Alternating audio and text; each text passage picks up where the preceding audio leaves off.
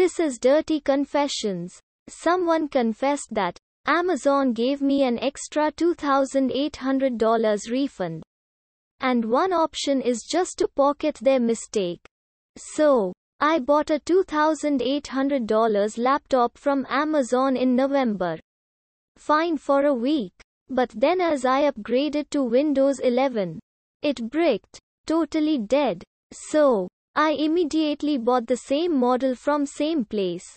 Figuring that first laptop had a bad motherboard or whatever. And upgraded to Windows 11. It is all good. I returned the broken laptop to Amazon. November. Charged $2,800. November. Charged $2,800. Deck. Refunded $2,800.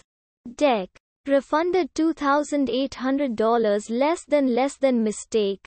They should not have refunded twice. So, seems like there is a small chance they correct their error and back out one of those refunds. There is a good chance they won't. T. So, I owe them $2,800. What would you do? What should I do? 1. Pocket the money victimless crime and all that. They won't miss it. 2. Reach out to Amazon and inform them of their mistake ASAP. 3. Wait a billing cycle or 2. And if they don't catch their mistake, then inform them. If they catch the error and I also tell them to remove $2,800. It could get messy and I might be out $2,800 as the paper trail gets messy. 4.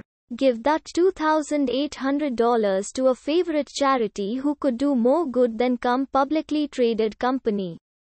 P.S. This bonus money won't help or change our lifestyle. We read doing okay financially. PPS. This is like a pre-confession in case I end up not saying anything and stole $2,800. What would you do? Follow and subscribe for more.